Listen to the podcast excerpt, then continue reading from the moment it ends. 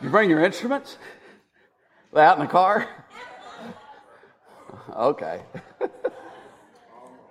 Almost. Um, I want to remind you that next Sunday, Degree 180 is having a uh, silent, yeah. it's having a silent auction. And, uh, and all the proceeds will go to, uh, to help fund the mission trip to um, the Dominican Republic. Beginning tomorrow, I believe, you can go on the website, springhousesmyrna.com, and see what items are, uh, are going to be available at the, auction. And I bet it'll make you go, woo! Uh, when you, yeah, you see it, but when you come here, you have to, shh, uh, as, you, as you place your bids. Does anybody know what happens in two weeks?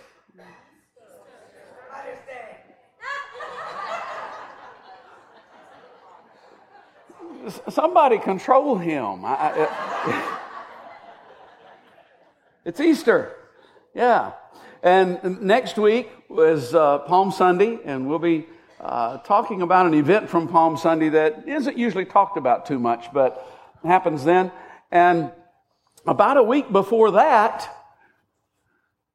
Jesus raised Lazarus from the dead. So we're kind of on track here. Uh, we're going to be reading together from John chapter 11. This is a rather long portion of Scripture. Uh, in fact, we're going to start at verse 1 and go to verse 44.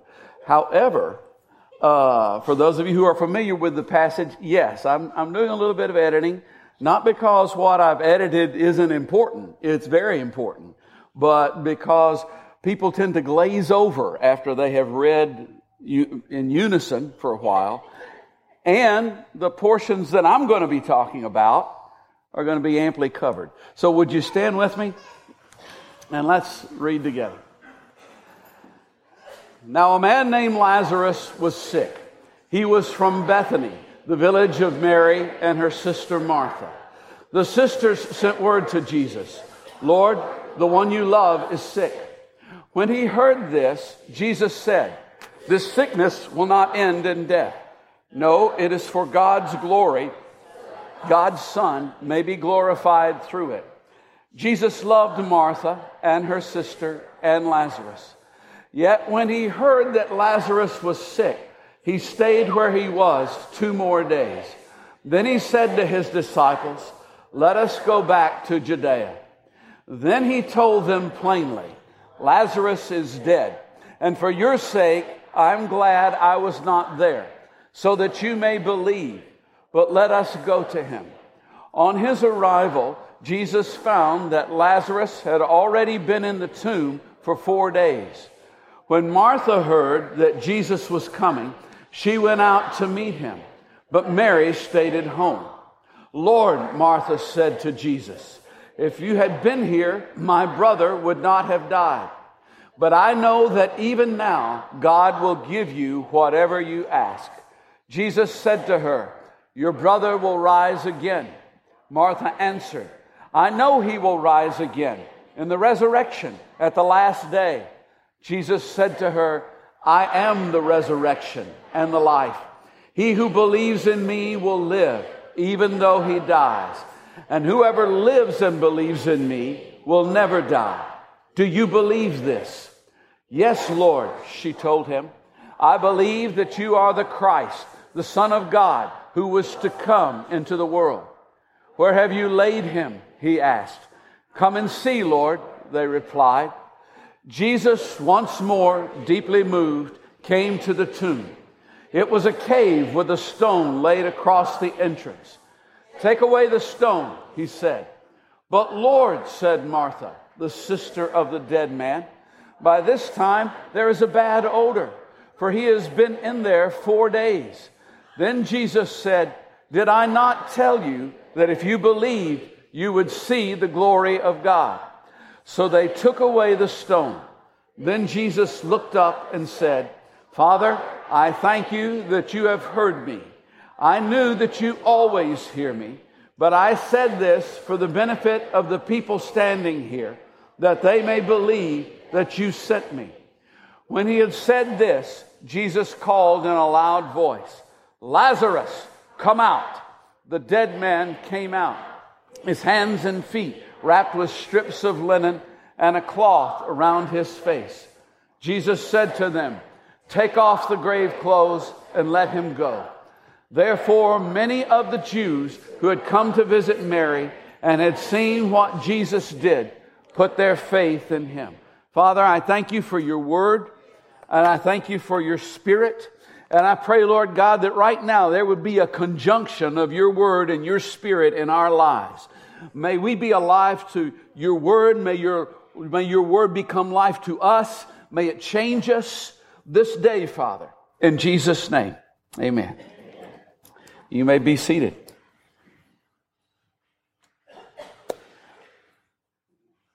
I want to cover four points today. I said this was a lengthy passage of Scripture, and it is. And uh, those of you who were here remember that a few weeks ago, Barbie actually pro- uh, preached from this passage of Scripture, but she hit the parts that I left out. Uh, they, but it was it was powerful. It was it was good. It was strong. Uh, what I want to do today is I want to cover four points. Three of them are concerning, well, really all four of them concern miracles in general. Only one of them really concerns this miracle specifically. But uh, here we go. Point one. Lazarus was sick. That's where it starts. No Lazarus sick, no miracle in John chapter 11. The one man that I know who, uh, that I've met personally, that I know has been involved in the most, uh, what we would call miracles, is a man named Kenneth Ware. And some of you have heard me talk about Kenneth Ware. If you've been here any length of time, uh, well, if you've been here for a few years, you've certainly heard me mention him. And I know that a lot of these things, in fact, did happen to Kenneth Ware because Kenneth Ware rarely ever preached about him. I mean, you'd have to talk to him to get him to to begin to open up about it. Other preachers preached about them. And it's, uh, it's kind of like I've mentioned about the, the guitar players in Nashville. If they have to tell you how good they are, they're not. And if somebody has to tell you all the great stuff that they've done that's happened to them, eh, they might, they might be taking it a little bit, a little bit further. Kenneth Ware wasn't that, that kind of guy.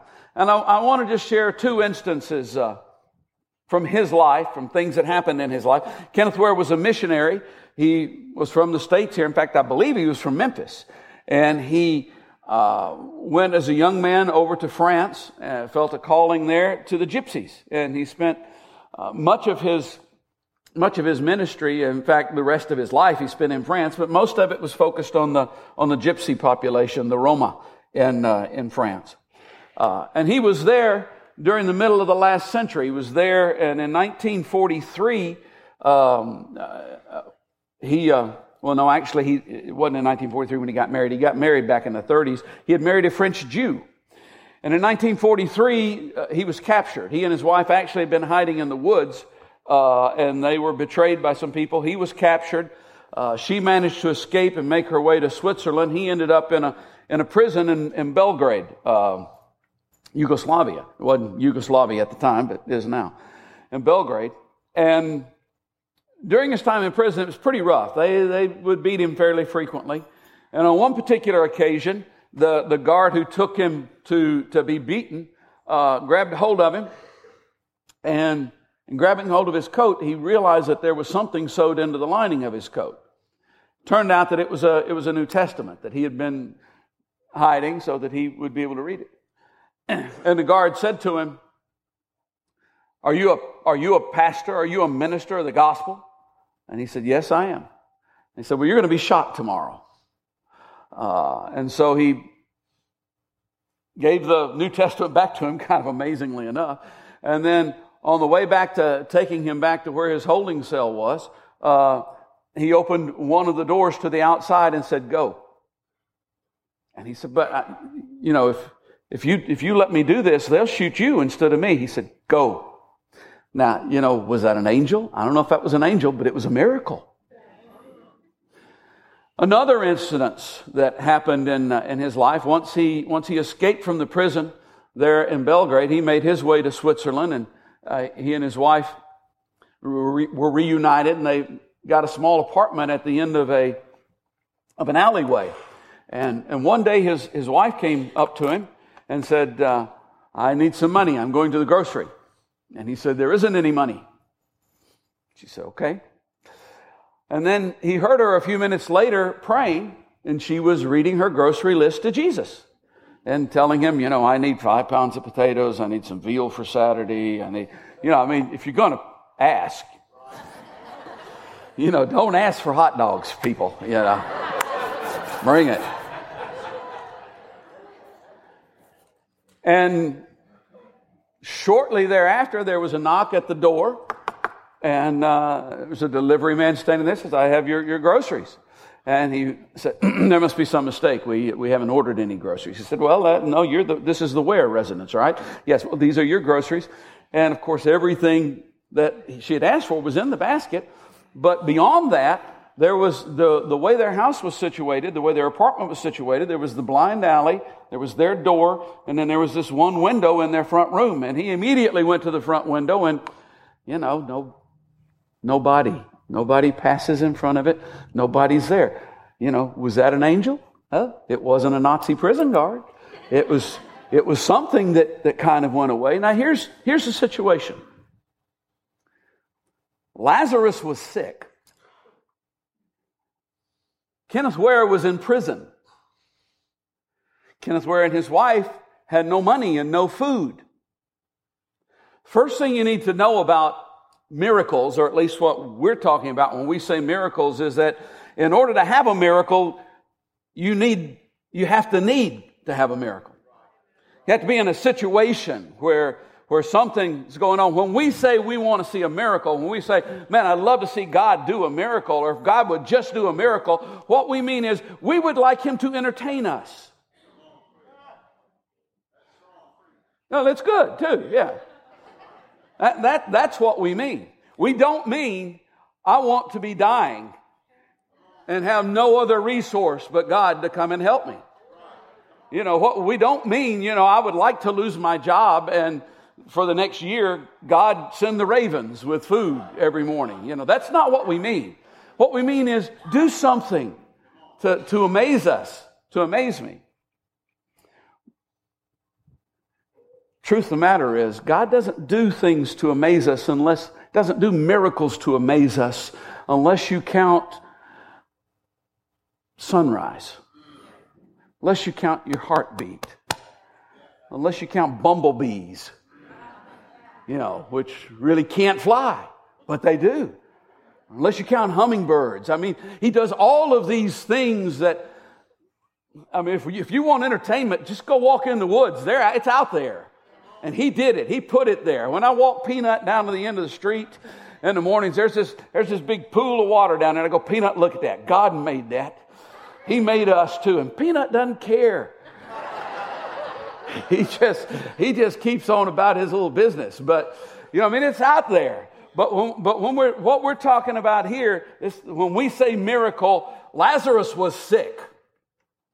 And if you're going to get one of these, you got to need one of these in order to get it. And the second thing is this Jesus wasn't there. God is everywhere. He's, he's omnipresent. He's everywhere. But there are times when it seems like he isn't where we are. You ever experienced one of those occasions? You ever experienced them multiple times? And it may be for a few minutes, it may be for a few days, it may be for a few weeks.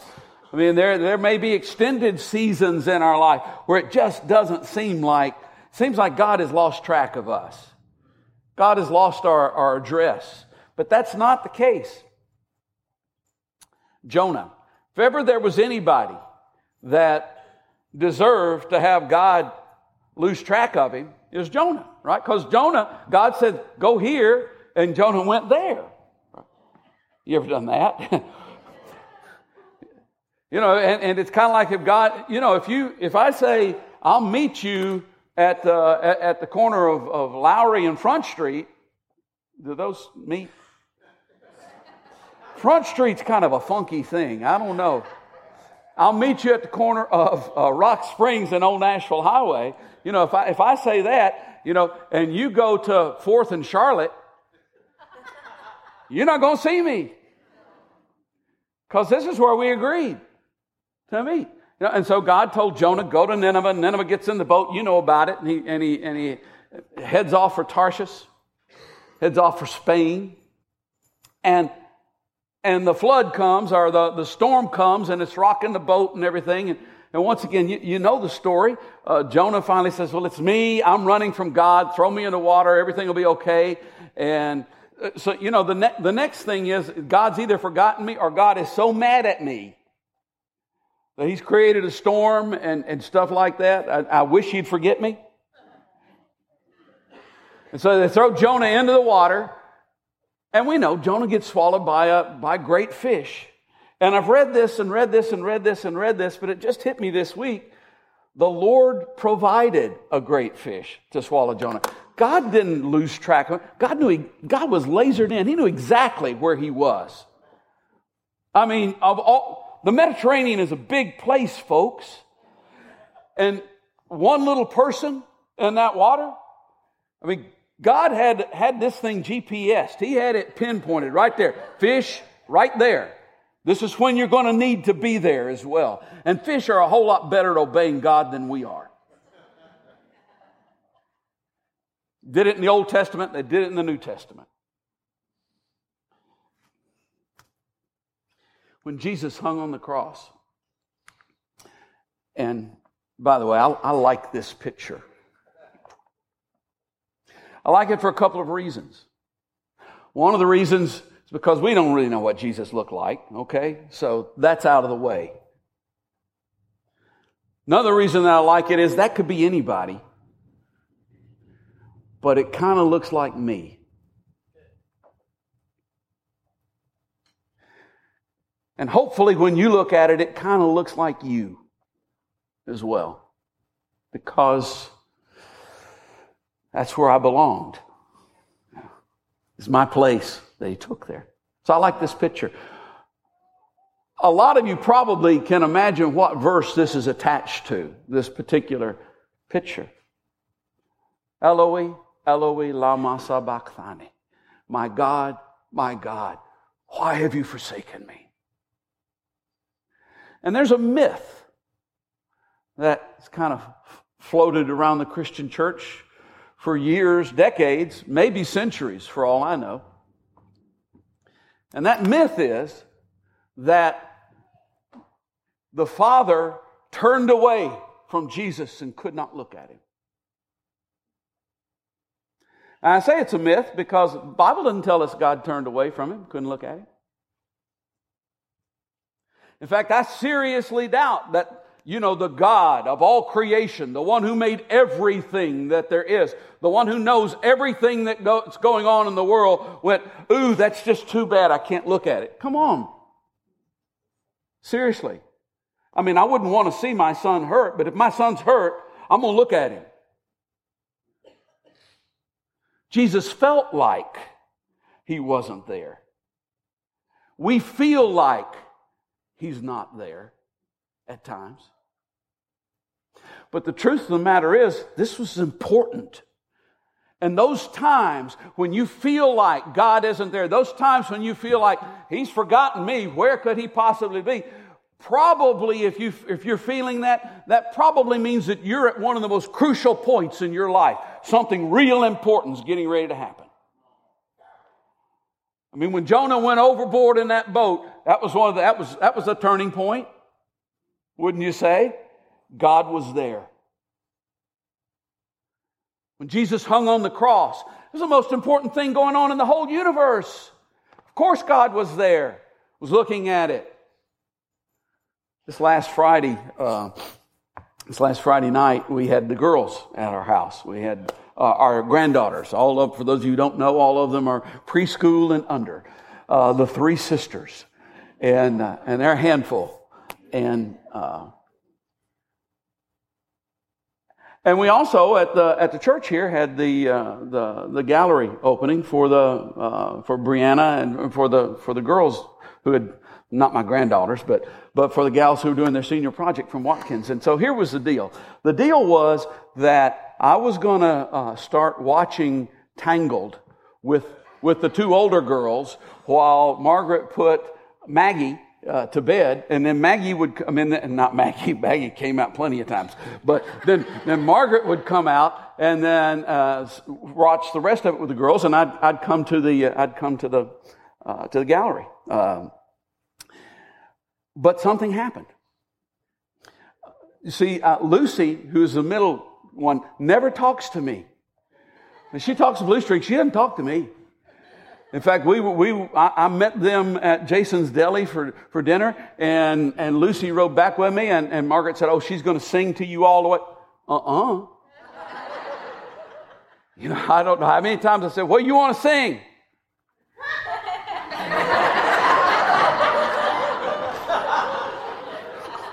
okay, let's listen to NPR. you know, yeah, we'll, we'll, get it on. And, uh, and I didn't end up coming to the gallery show because, and Tangled's cute. I mean, you know, it was all right, I, but I didn't get tangled in it. You know, I was just, I was just, but what I did get tangled in was I was sitting beside Lucy and she started talking to me. She started telling me everything that was going on she started going, I don't want to see this, and holding on to me. And she was going, Oh, don't worry, it's going to be okay. They're not going to get in her tower. I'll, I'll, t- I'll take care of you. It's okay. And I'm kind of going, Yeah. I'm not going anywhere for this. You know, this is the most important thing I have to do right now. And so don't tell me that when his son was hanging on the cross, God went, Well, see you later. I'll be back in a minute. Uh uh No, he was there. He was there. And he's in, and, and when you're at a place in your life, and, and, and even the scripture, I, I think, proves it because the last thing that Jesus said was, Father, into your hands I commit my spirit. He wasn't talking to somebody who wasn't there. He was talking to somebody who knew, but he had that moment where he felt like he wasn't there, just like we do. But when we come to those places in our life, you're at a, you're at a crucial point. You're at a point where God is probably more focused on you than he's, than he's been all the time that you had a, a great worship service or all the time that you, you know, got your tax return in the mail, you know, all, all the time that you felt good. This was the time that he was, that he was lasered in, focused in. Jesus loved Lazarus, but he didn't get up and go to him. It wasn't because he didn't care. It wasn't because he wasn't paying any attention. Because he knew what was going on, where this was going. And then the third thing is, Jesus only uh, did what the Father gives him to do. And uh, we mentioned this, I mentioned this last week, but it is so consistent. It is so true throughout the Bible. Our perspective of time is relative. It has to do with whether we're having fun or not. It has to do with uh, how old we are. Uh, when you get right down to it, if you've got if you've got a, a, a, a child, small child especially, or a grandchild especially, that to that child, Christmas is a long way off. And to some of you, you know, some of you 20, 30 somethings, you know, it's kind of like, yeah, Christmas, that's, that's what. It is right around the corner, folks. This is already April.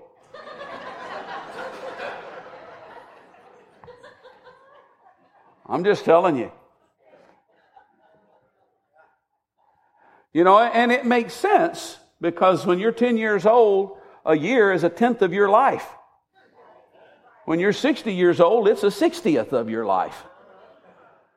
Not quite as long. And if you were to be a person who lived in eternity,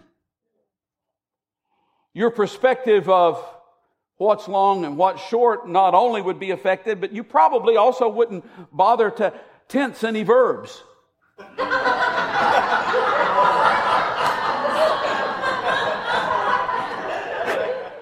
That's pretty good. Yeah. Was, is, will be. Huh? This is eternity.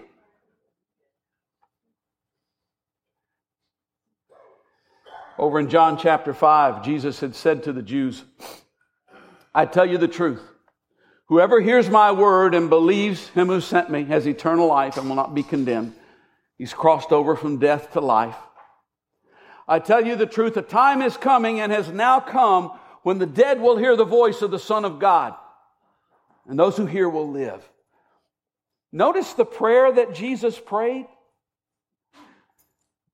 Father, I thank you that you hear me. I know that you always hear me. I'm saying this so that everybody else here will know that you hear me. Did you hear anything in there about, will you raise Lazarus from the dead? Will you please heal Lazarus? You know. No. That was simply, Lazarus, come forth. You know, this particular passage that Jesus has here is, could be taken a lot of ways. It can be taken metaphorically, and I think that would be okay because everyone who has not responded to the gospel of Jesus Christ is dead in their sins. And when we hear his gospel and we accept it, we cross over from death into life. And so that I, I have no problem with taking it metaphorically, but Jesus, Jesus was saying a time is coming and has now come and I think he had some literalness in mind as well. And the literalness was going to happen over in chapter 11. But he goes even a little further with it in, in John uh, 5 28 and 29. Do not be amazed at this, for a time is coming when all who are in their graves will hear his voice and come out. Those who have done good will rise to live, those who have done evil will rise to be condemned. He's not talking about salvation by works here. He's talking about good and evil. And there is none good. No one, no, not one. If you being evil know how to give good gifts to your children.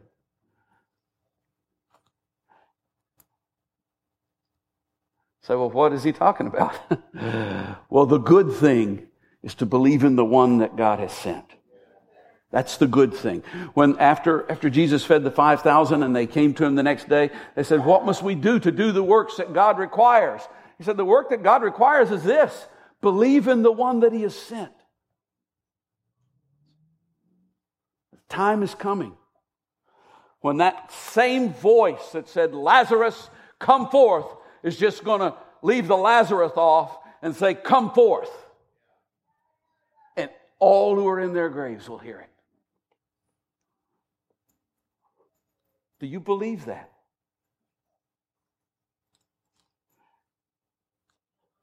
Point four.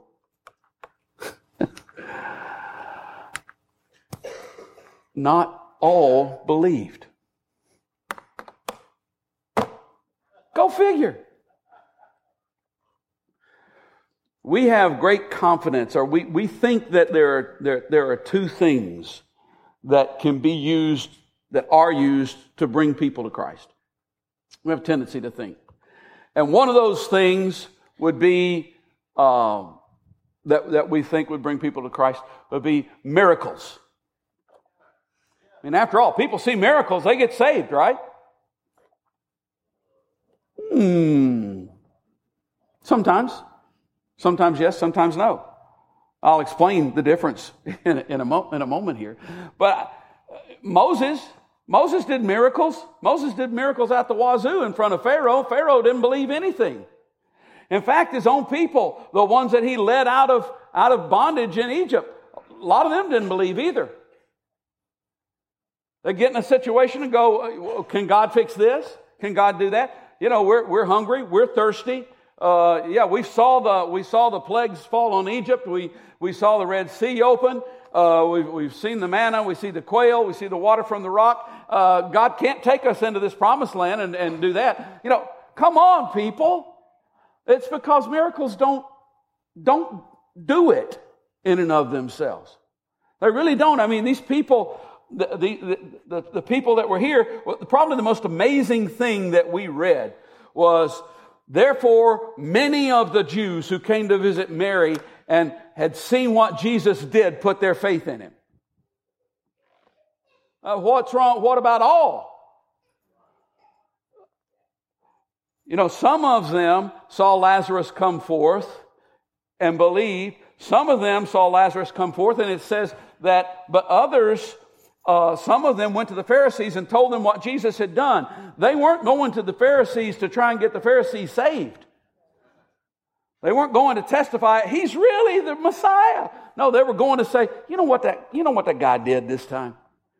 He talked some guy into pretending like he was dead and spending four days in the tomb and, and, and get all wrapped up and, and then had him come out. What's he going to do next? Seriously. Miracles don't convince where there's no faith. If you don't have faith, you're never going to see a miracle. Oh, actually, you're going to see plenty of them. You just won't know what you're seeing. If you have faith, you see them all the time. The other thing that we think of that's going to convince people is, uh, is logic.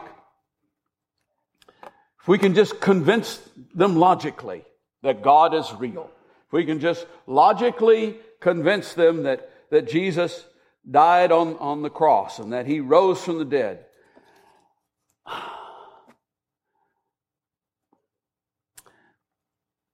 I guess I, have uh, I've been I'm not a I'm not a geek, okay, but I but I have owned a computer for a long time since Commodore 64 days, and you know, and, and dial up. I remember uh, uh, CompuServe and, and and all that business, and you know, uh, and so I've been messing around with that kind of stuff for a long time. And there was a, there was a period, there was a period I don't know, maybe 15 years ago where.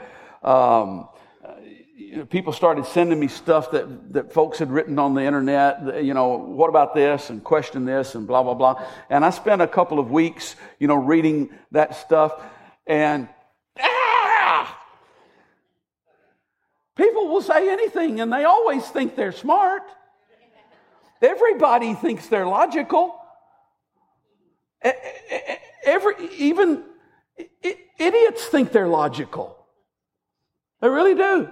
Truth of the matter is, logic won't get you anywhere. I, I, as far as I'm concerned, there is no system of thought that can explain life, death, the beginning, the end, what happens, everything in between, what's going on in the world. There is no system of thought that can explain it anywhere close to being as cogent as Christianity and the gospel. But you know what? That doesn't mean that everybody gets it. Because it's not about how smart you are. It's not about, you know, whether or not you can, what you can create out of Legos, you know, or anything like that. It's about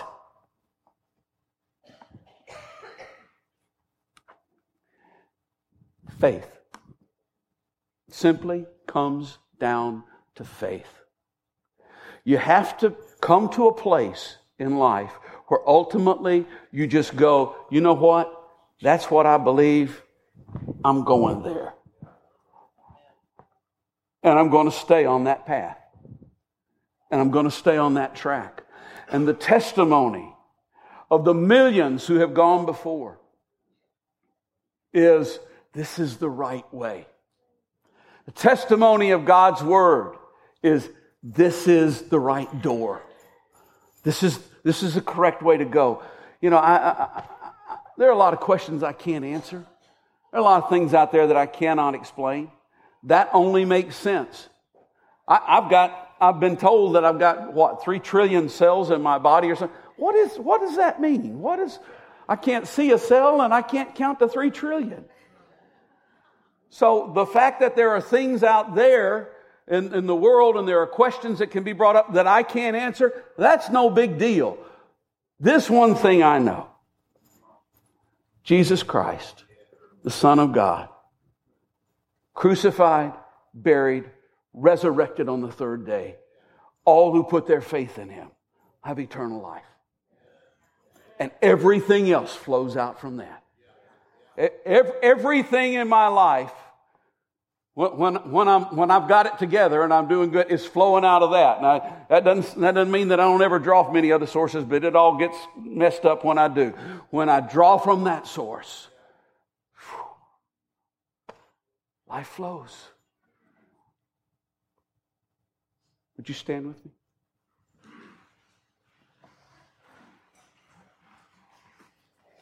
Those who are going to uh, pray for people, come forward. Our elders and their wives. And if you need prayer, would you come forward today? If you don't know Christ as your Savior, you may go, Well, you hadn't convinced me. right, I'm not going to convince you. What makes the difference is the Holy Spirit. You didn't get up this morning and go, I think I'll go to church. Or you you're not here because your mama made you come. You're here because the Holy Spirit had an appointment with you today. And He brought you here. And so if there's something inside of you going, you know what, this feels, this really feels different. I'm kind of afraid of this, but that's Him. That's Him. Don't try to swim to shore, jump in the fish's mouth. You know, it's just, He provided it. You come. Most of you know Christ, but you may have other you may have other needs. You may have other things going on in your life. Bring them.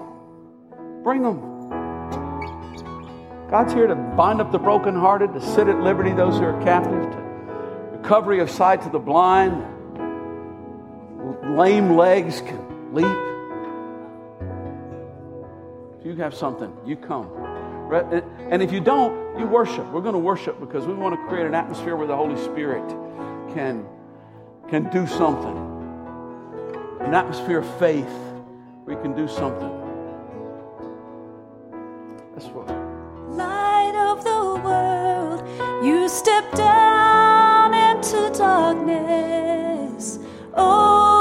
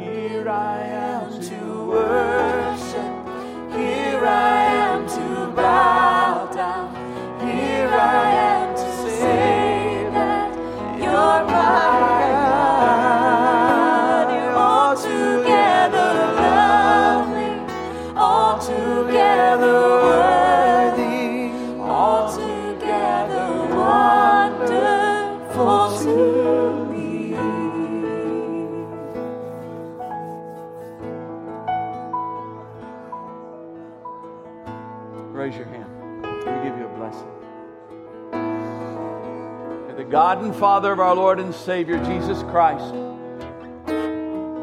one who said he would never leave you or forsake you,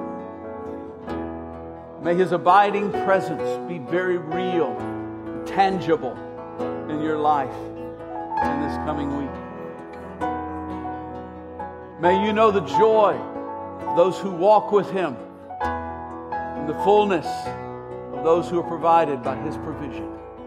In Jesus' name.